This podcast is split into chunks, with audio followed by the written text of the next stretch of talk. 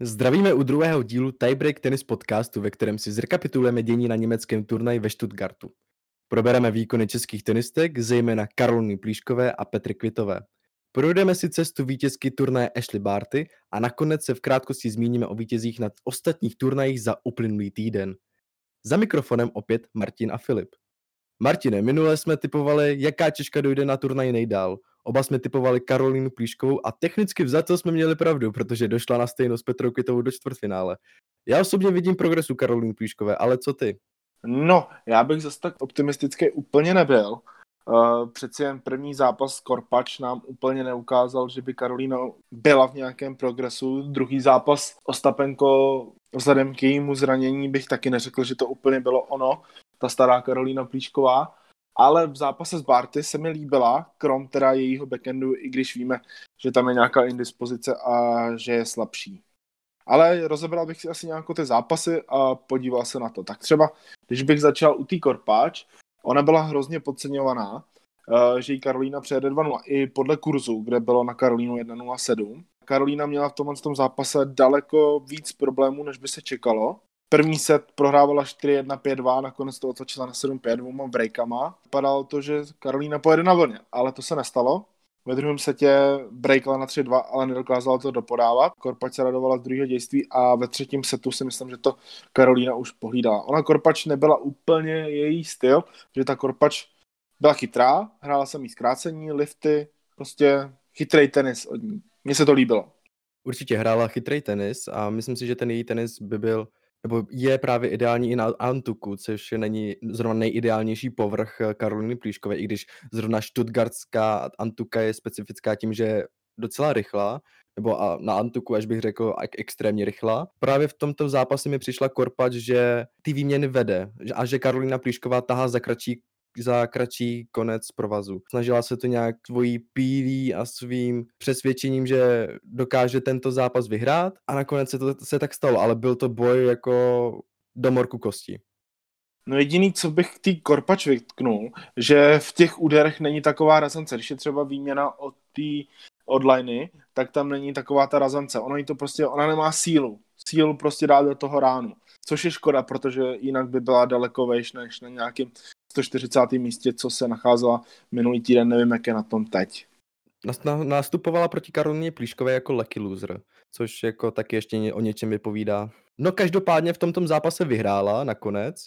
Nakonec tento zápas ale vyhrála Karolina Plíšková, vyhrála poměrem 7-5, 3-6 a 6-3 a v dalším kole se setkala s Jelenou Ostapenko, která je bývalá Grand Slamová vítězka, ale poslední dobou si jí tolik nedaří a zejména tam byl výkonnostní propad ve druhém a, a ve třetím setu u Jeleny Ostapenko, ale myslím si, že ten že první set, který hráli s, společně s Karolínou, byl úplně, ale úplně vyrovnaný. Myslím si, že obě hráli úplně skvěle agresivně, padalo jim to tam docela všechno, mi, mi přišlo, pokud tam byly nějaké nevinucené chyby, tak to bylo, tak to bylo samozřejmě dáno tím, že, že, že, se snažili, že se snažili hrát agresivně a myslím si, že ten, v tomto zápase ten pokles výkonnostní na straně Jeleny Ostapenko a zase to a na, na druhé straně vylepšení servisu Karoliny Plíškové uh, stálo za tím úspěchem, že vyhrála znova Karolína. Ale po, zase, jak jsme řekli, po, po velkém boji, ale bylo to dáno také tím, jak, jak už jsem říkal, tak Jelena Ostapenko byla trošku handicapovaná, uh, co se týče pohybu. Což se odrazilo i v tom, kolik Karolína nastřílela S, bylo to teda 21, což je na Antuku neskutečné číslo, i když víme teda, že tam jsou ty halové podmínky, tak je to trošku jiný. Ale 21 se prostě počítá, nikdo se nebude ptát, jestli hráčka byla zraněná nebo ne, nějaká indispozice tam byla, prostě si tím pomohla, Karolínu to trochu odrazilo, namotivovalo do dalšího zápasu, kde ji čekala teda světová jednička Barty a už pořádná prověrka.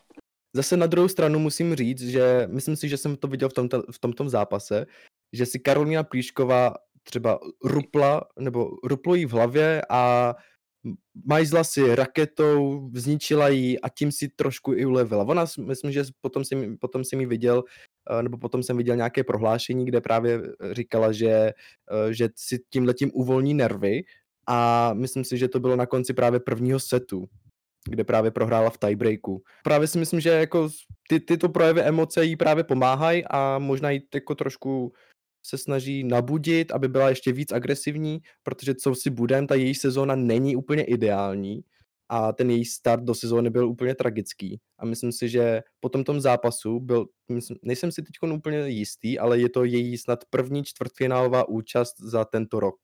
Když tak to ještě double checkni, Martine, ale myslím si, že je to tak. A myslím si, že právě jak ztratila na té agresivitě a na tom, na, na té přesnosti těch servisů, takže si to možná už teď jako nějak vyrovnala a možná je to kruček zpátky na, na tu Karolinu, kterou jsme viděli v roce 2016, v roce 2017 a tak dále.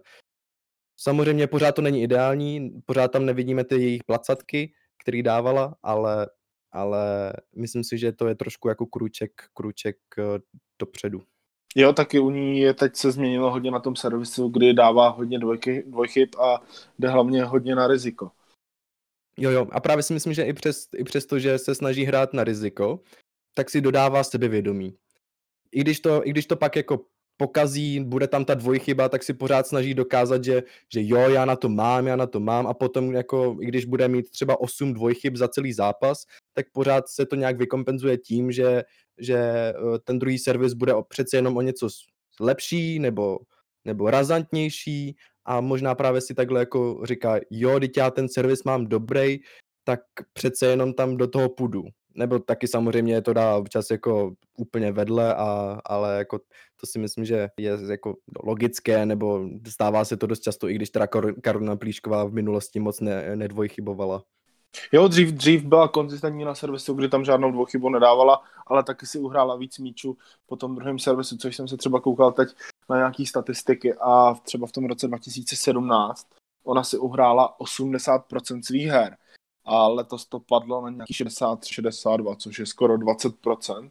Když to převedeme na čísla, tak to je, že, si, že prohraje z pěti her dvě a v minulosti to bylo, že z pěti her prohraje jednu, což je obrovská změna. To rozhodně, to rozhodně, ale pořád si myslím, že ten, že ten servis uh, si vylepšila. Myslím si, že v poslední době se na něj nesoustředila úplně tak, jak by chtěla, že spíš asi trénovala nebo spíš se soustředila na ten pohyb nebo pohyb po tom kurtu a to trošku si, zapom, trošku si zapomněla pilovat ten její servis, který byl pro ní úplně signifikantní, její majstrštyk, bylo to její gro toho jejího tenisu a potom si myslím, že na něj troš, že ho trošku upozadila a možná se právě k němu vrací. Tak já bych určitě šel už do dalšího zápasu, kdy teda hrála s Barty. Abych nějak popsal začátek zápasu. První set nastoupila Barty s respektem k Plíškovi úplně neskutečným, jako kdyby neviděla žádný její letošní zápas. A na kurtu v podstatě byla jenom ta Karolína, kde vyhrála 6-2 a hrála fakt výborně. Prostě vůbec jsem ji nepoznával, líbilo se mi to, ale na druhou stranu za Barty potom ve druhém a ve třetím se to přidala na těch čopech a ona se proto musela ohybat. To jsme viděli potom sami ve výsledku, kdy druhý set skončil 6-1. Ale třeba by mě zajímalo, co ty jsi viděl uh, v tom třetím setu, co rozhodlo?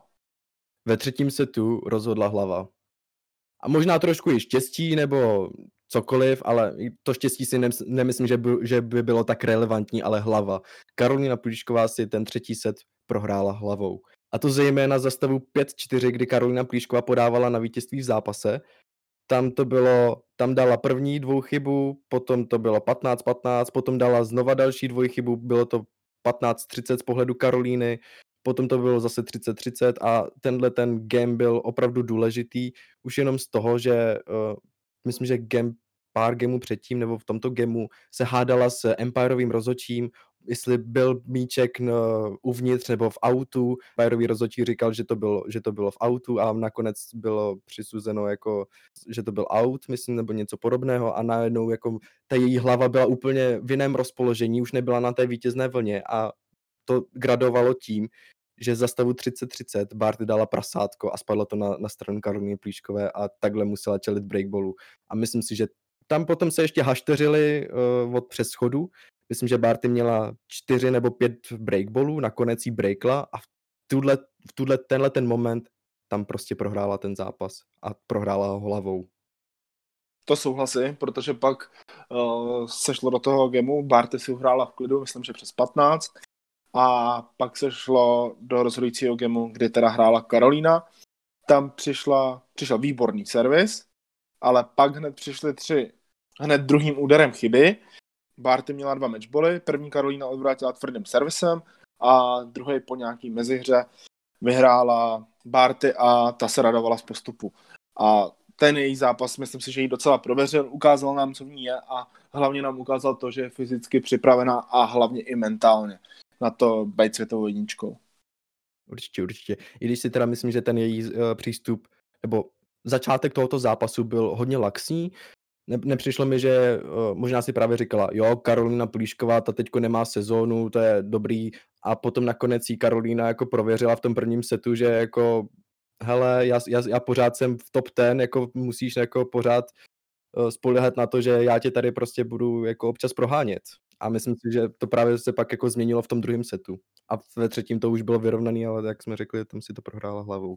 Jo, ale co já bych řekl, ta Karolína je hrozně špatná na backendu, ono to jako nikdy nebylo něco extra, ale teď je to teda extrém.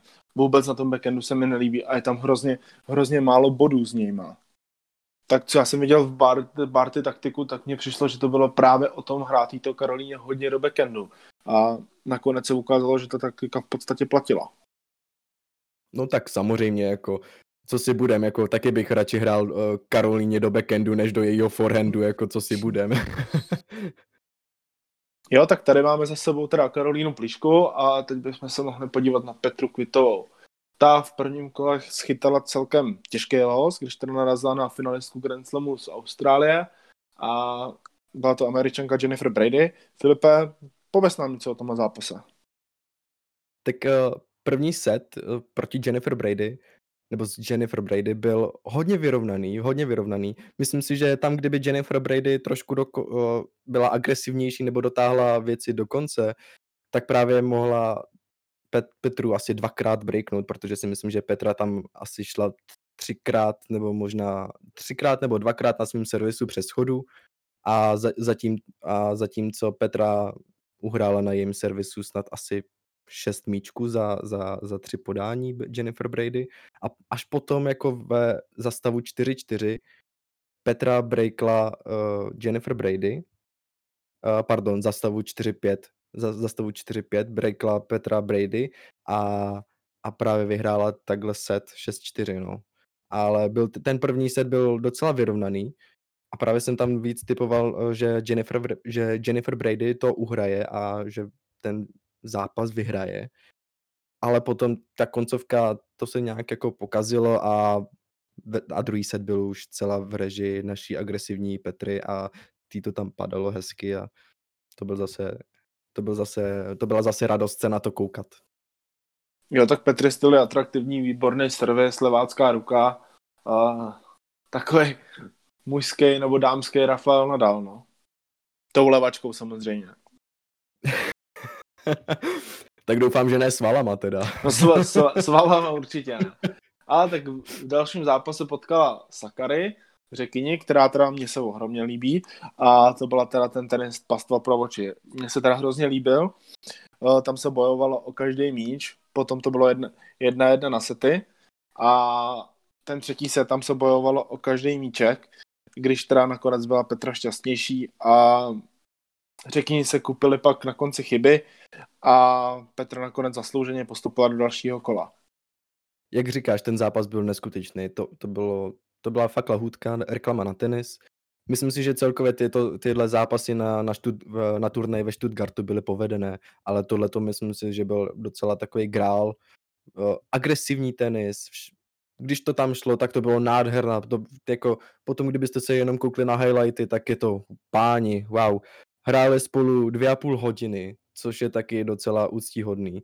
Na to, že hráli tvrdý, agresivní tenis a, hrál, a hráli tam dvě a půl hodiny. To není Grand Slam, tohle to je pětistovka a prostě lahůdka. Jo, tak Petra měla těžký los. V prvním kole uh, jsme říkali Brady, ve druhém Sakary a ve čtvrtfinále už měla Svitolinu, což byl hrozně těžký los, když to budeme jmenovat, tak Brady je 14. hráčka na světě, Sakary myslím kolem 20. místa, pokud se nepletu, to se nejsem jistý. Jo, 19. a pak chytla Svitolinu, která je světová pětka a tam to bylo už o něčem jiném, no. Petra, já bych řekl, že jako na ní měla, ale nezvládla to v podstatě doservírovat a ona neměla, jak hrála ty těžké zápasy, tak neměla dostatek sil ještě v tom třetím zabojovat o to vítězství. Ale tenis to byl dobrý, nemám k tomu co vytknout. Ten zápas s Elenou Svitolinou byl podobný tomu, který hráli na Miami Open. Jo, bylo to Miami a tam teda Petra Kvitová taky vyhrála první set a pak prohrála v dalších dvou setech obě, oba sety. Tady bylo v podstatě to samé. Ale plus to, že tady Petra měla i matchboly. Jeden skončil teda, dejme tomu, metr za čárou a druhý to samý v podstatě. A myslíš, že si to prohrála hlavou, anebo to bylo, že jí právě došly síly? To bylo tak oboje se vším, no. Ona energicky bych řekl, nebo fyzicky je připravená jedna z nejlíp. Ona vždycky v těch třicetiákách měla dost cíly, ale tady si myslím, že to bylo oboje se vším, no, ale tady hlavně tomu přidávám teda za vinu ty těžké zápasy, protože ona hrála snad dva dny za sebou, myslím, že říkala, a bylo to pro ní těžký, no. Já si myslím, že to bylo, jak, jak říkáš, že to byla kombinace. Já si myslím, že eh, v tom druhém setu, eh, tam jak, jak měla právě matchball, tak eh, tam si to možná trošku prohrála hlavou a ve třetím, nebo ve třetím, nebo nastupovala do, do, do třetího setu s tím, že prohrála druhý set, když měla matchball a ještě k tomu právě měla za sebou ty těžké zápasy a, je, a právě to se, to se na ní nabalilo. Myslím si, že to byla, jak si říkal, kombinace obou. No. Jo, tak to se stane samozřejmě po takhle těžkých zápasech, kdy i ta sezóna je náročná. Já myslím, že ona zkoušela hrát i v Charlestonu, tam se jí to taky zrovna nevydařilo. Tam vypadla, myslím, ve druhém kole z Kovenič, co si pamatuju. Prostě ještě přelítala, byl tam týdenní rozdíl jenom. Je to prostě těžký, no. Nikdy, nikdy tohle jsme nezažili, takže nevíme, nevíme, jak to na ty hráčky může mít vliv. Ale celkově za to musíme říct, nebo alespoň z pohledu Karoliny Plíškové a Petry Kvitové, že se to dá považovat za relativní úspěch. Není, není, to, není to nic extrémního, ale samozřejmě eh, první, první antukový eh, turnaj pro Karolinu Plíškovou v čtvrtfinále dobré. Druhý antukový turnaj pro Petru Kvitovou v, tomto, v této sezóně čtvrtfinále taky to jde. Svět se nezbo, nezbo, nezboří, i když Petra Kvitová teda obhajovala titul a kvůli tomu také vypadla z top 10, nebo z top 10. Bude to mít horší na, na French Open a, a na dalších turnajích, ale myslím si, že o naše holky si lámat hlavu nemusíme, ani, ani si nemusíme dělat starosti. A co já jsem teda koukal, tak Petře už by se neměly odečítat ani zrovna extra velký body, takže ona by v podstatě měla už jenom přičítat, což si myslím, že uh, teď budou velký porce bodů ve hře, takže myslím si, že ona se do té desítky zase brzo vrátí. Asi bychom se mohli vrhnout na vítězku celého turnaje a cestou její, uh, a cestou její za titulem. A samozřejmě turnaj vyhrála Ashley Barty, v prvním kole měla volný los, potom ve druhém kole narazila na Lauru Ziegmund. A Laura Ziegmund, myslím si, že vyhrála tento turnaj před třema rokama, nebo před čtyřma? Já si myslím taky, protože vždycky, co jsem si říkal, eh, Stuttgart rovná se Laura Ziegmund ta tam předváděla vždycky neuvěřitelné výsledky. Ona je to hlavně antukářka, na té antuce jednu dobu měla výborné výsledky, akorát pak přišlo zranění, myslím, že nějaký kotník před nějakým turnajem a těžko se do toho v posledních pár letech dostává. Ale když se podívám třeba na ten Stuttgart, tak to vyhrála v roce 2017 a ve všech zápasech byla v podstatě outsiderem. Ta role outsidera mi přijde, že jí celkem svědčí. Tady rozhodně bych si přál, aby šla dál, ale pro ní to byl fakt těžký los. A Ashley Barty se s tím poradila, no, když jí 6 a dala v prvním setu a ve druhém to bylo, myslím, 6-4, to si nejsem jistý. 7-5, 7-5. Tam už to bylo vyrovnanější. Tam to bylo vyrovnanější, tam Laura už měla i nějaký breaky, jsem koukal, takže od ní to bylo rozhodně lepší než tu první sadu. No a ve čtvrtfinále potom Ashley Barty narazila na Korinu Plíškovou, o tom už jsme se tak nějak jako pohovořili. A tu teda vyhrá, tu nad, nad Karolinou Plíškovou vyhrála ve třech setech, s tím, že prohrála první 2-6 a potom vyhrála 6-1 a 7-5 ve druhém a ve třetím setu. V semifinále narazila na Ukrajinku Elinu, Elinu Svitolinu, kterou pra, která právě porazila Petru Kvitovou ve čtvrtfinále a v semifinálovém boji také nakonec vítězila. Bylo to taky po boji. Martine, můžeš klidně povídat, protože já jsem bohužel tento zápas neviděl. Byl jsem překvapený z výsledku, protože z začátku vedla Svitolina, na kurtu působila jistěji, líp, eh, pohyb, všechno, všechno bylo od ní lepší. Cit v úderu, prostě ten zápas si prohrála sama, když za stavu 5-4 nedopodávala zápas a pak to s ní tak trochu šlo z kopce, kdy ještě teda v, tiebreaku vedla, ale bohužel to pro ní nevyšlo a v tom třetím setu tam byl jeden maratonský game, který ten zápas rozhodl. Ona Barty pak začala hrát ty svoje čopy, což docela tu Svitolinu rozhodilo a nevěděla, co s tím, protože ona taky, ona je sice obranářka, ale taky má nějakých 180 cm, takže taky pro ní není úplně jednoduchý schejbat se ještě, když to ten míček prostě skoro vůbec nevyskočí.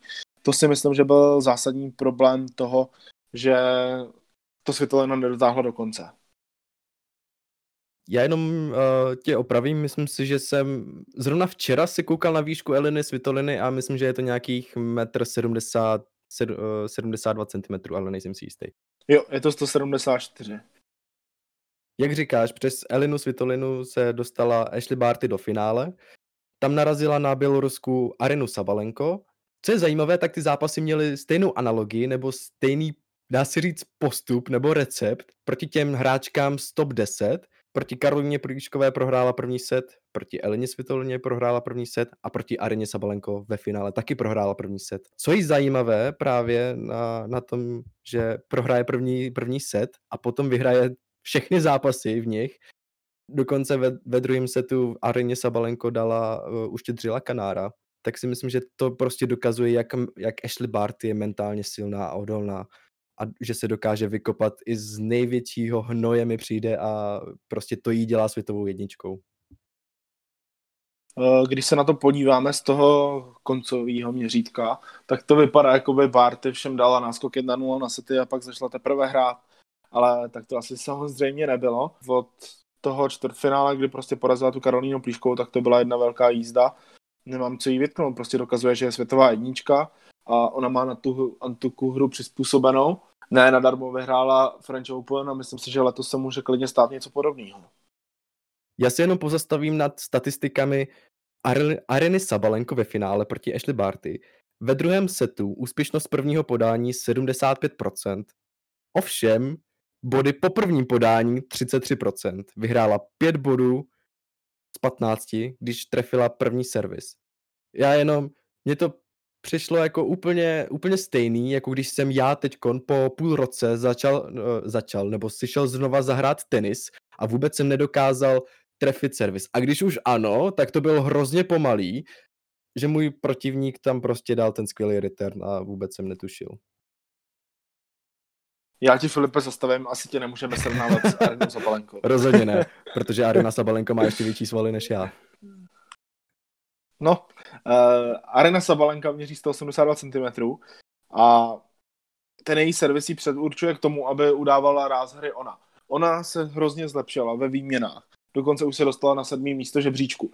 A měla teda letos neskutečnou formu, když vyhrála hned na začátku Abu Dhabi, a myslím si, že ještě, to, ještě tam měla vítězství z, uh, z Ostravy, takže ona měla nějakých 10-15 zápasů za sebou vyhraných a ve stejné formě pokračuje skoro letos, akorát tam jsou, jsem tam nějaký prohry, ale z toho se ona otle, o, otřepe, protože je ještě mladá a její tenis si myslím, že má budoucnost.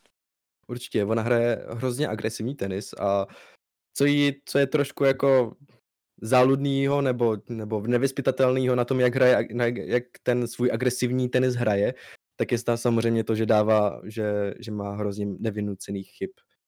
Jo, ale zas na jednu stranu je to její styl hry a viděli jsme to třeba teď v prvním setu s tou Barty, když hrála 6-3, to jí tam padlo prostě všechno a pak prohrála 0-6 a já jsem ten zápas viděl a ona prostě netrefila kurt, ale to je uspůsobený tím, že ona hraje na to riziko to se občas může stát, myslím si, že takovýhle výkyvy v ženském tenisu nejsou nic zvláštního, ale občas se to prostě může stát, že ten set ujede a pak je z toho takovýhle výsledek. Vůbec, vůbec to není nic zvláštního. Přece jenom Petra Kvitová, to je, ně, to je něco podobného, mi přijde. Jo, to já teda bych to přirovnal Přemýšlím, koho mě, kdo mě napadá z mužského okruhu, ale třeba Berettini, Rublev, něco takového mi napadá, uh, kde oni to hrajou taky na riziko, plácají to tam prostě ránou a buď to ten protivník vrátí, anebo, na, anebo velmi pomalu, takže je z toho pro ně lehký zakončení. Ale co třeba na tý Zabalenko, tam se mi prostě líbí ten servis. I když jí druhý set odešel, tak prostě ten servis, ona si po servisu uhraje co jsem koukal na čísla, tak je to letos nějakých 83% po servisu gemu. Tak to mně přijde jako neskutečný číslo na dámský tenis. Celkově za to bychom mohli říct, že turnaj ve Stuttgartu byl povedený a že to byla reklama na ženský tenis. Myslím si, že tam byly skvělé zápasy, skvělé solidní výkony od spousta hráček, možná jisté zlepšení v, ve výkonu Karoliny Plíškové, to, si, to ještě to necháme na vás, jak si to vyložíte, jestli to byl progres nebo čistě náhoda. A celkově si myslím, že právě to obsazení tohoto turnaje bylo, byl uchvatný na to, že je to pětistovka, tak, tak obsazení tohoto turnaje odpovídalo spíš tisícovcem nebo Grand Slamu, jelikož, jak jsme řekli, tak Petra Kvitová narazila v, na, v prvním kole na Jennifer Brady, což byla finalistka Australian Open a světová, světově nasazená dvanáctka tenhle turnaj bych rozhodně řadil do turnaje, který měl velmi vysokou kvalitu. Srovnával bych ho s nějakou tisícovkou mužského tenisu, třeba například to Monte Carlo, kde chyběl pouze Roger Federer a Dominic Thiem, takže bych to srovnával něco, něco na ten způsob. A myslím, že jsme takhle probrali celý Stuttgart a když se takhle zmíním, tak v krátkosti bych se ještě určitě přesunul na chvilku do Istanbulu, kde vyhrála Rumunka Kirsta nad Belgičankou Mertencovou. Potom se odehrál další podnik v Bělehradu, kde po senzačním vypadnutí Djokoviče s Karacevem, kde ten zápas byl dlouhý tři a půl hodiny, nejdelší zatím zápas v sezóně, eh, než ho v neděli překonal Nadal s Cicipasem. Abych se vrátil do toho Bělehradu, tak turnaj vyhrál Mateo Berentini, kde si poradil ve finále s Karacevem. Zápas taky trval dvě a půl hodiny. A ve španělské Barceloně se odehrál turnaj pětistovky a tam vyhrál Rafael Nadal, když zvedl po 12. triumf nad Řekem Cicipasem. Zápas to byl taky, který trval tři a půl hodiny, jak jsem zmiňoval. Filipe, neviděl jsi ten zápas? Já moc nemám rád na Rafaela Nadala, takže, takže odmítám koukat na zápasy s ním. Já jsem teda na tenhle zápas koukal, že jsem naopak fanoušek Rafaela Nadala a tři a půl hodiny jsem koukal s otevřenou pusou na to, jaký to je tenis. Takže všem doporučuji se na to určitě podívat. I mě?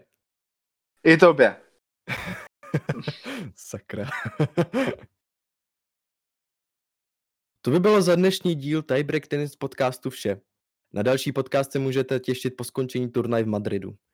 Děkujeme, že jste nás poslouchali, budeme vděční za, ka- za každou zpětnou vazbu. Nezapomeňte nás sledovat na Instagramu, Facebooku a nově nás můžete odebírat i na Spotify. Díky moc, naslyšenou.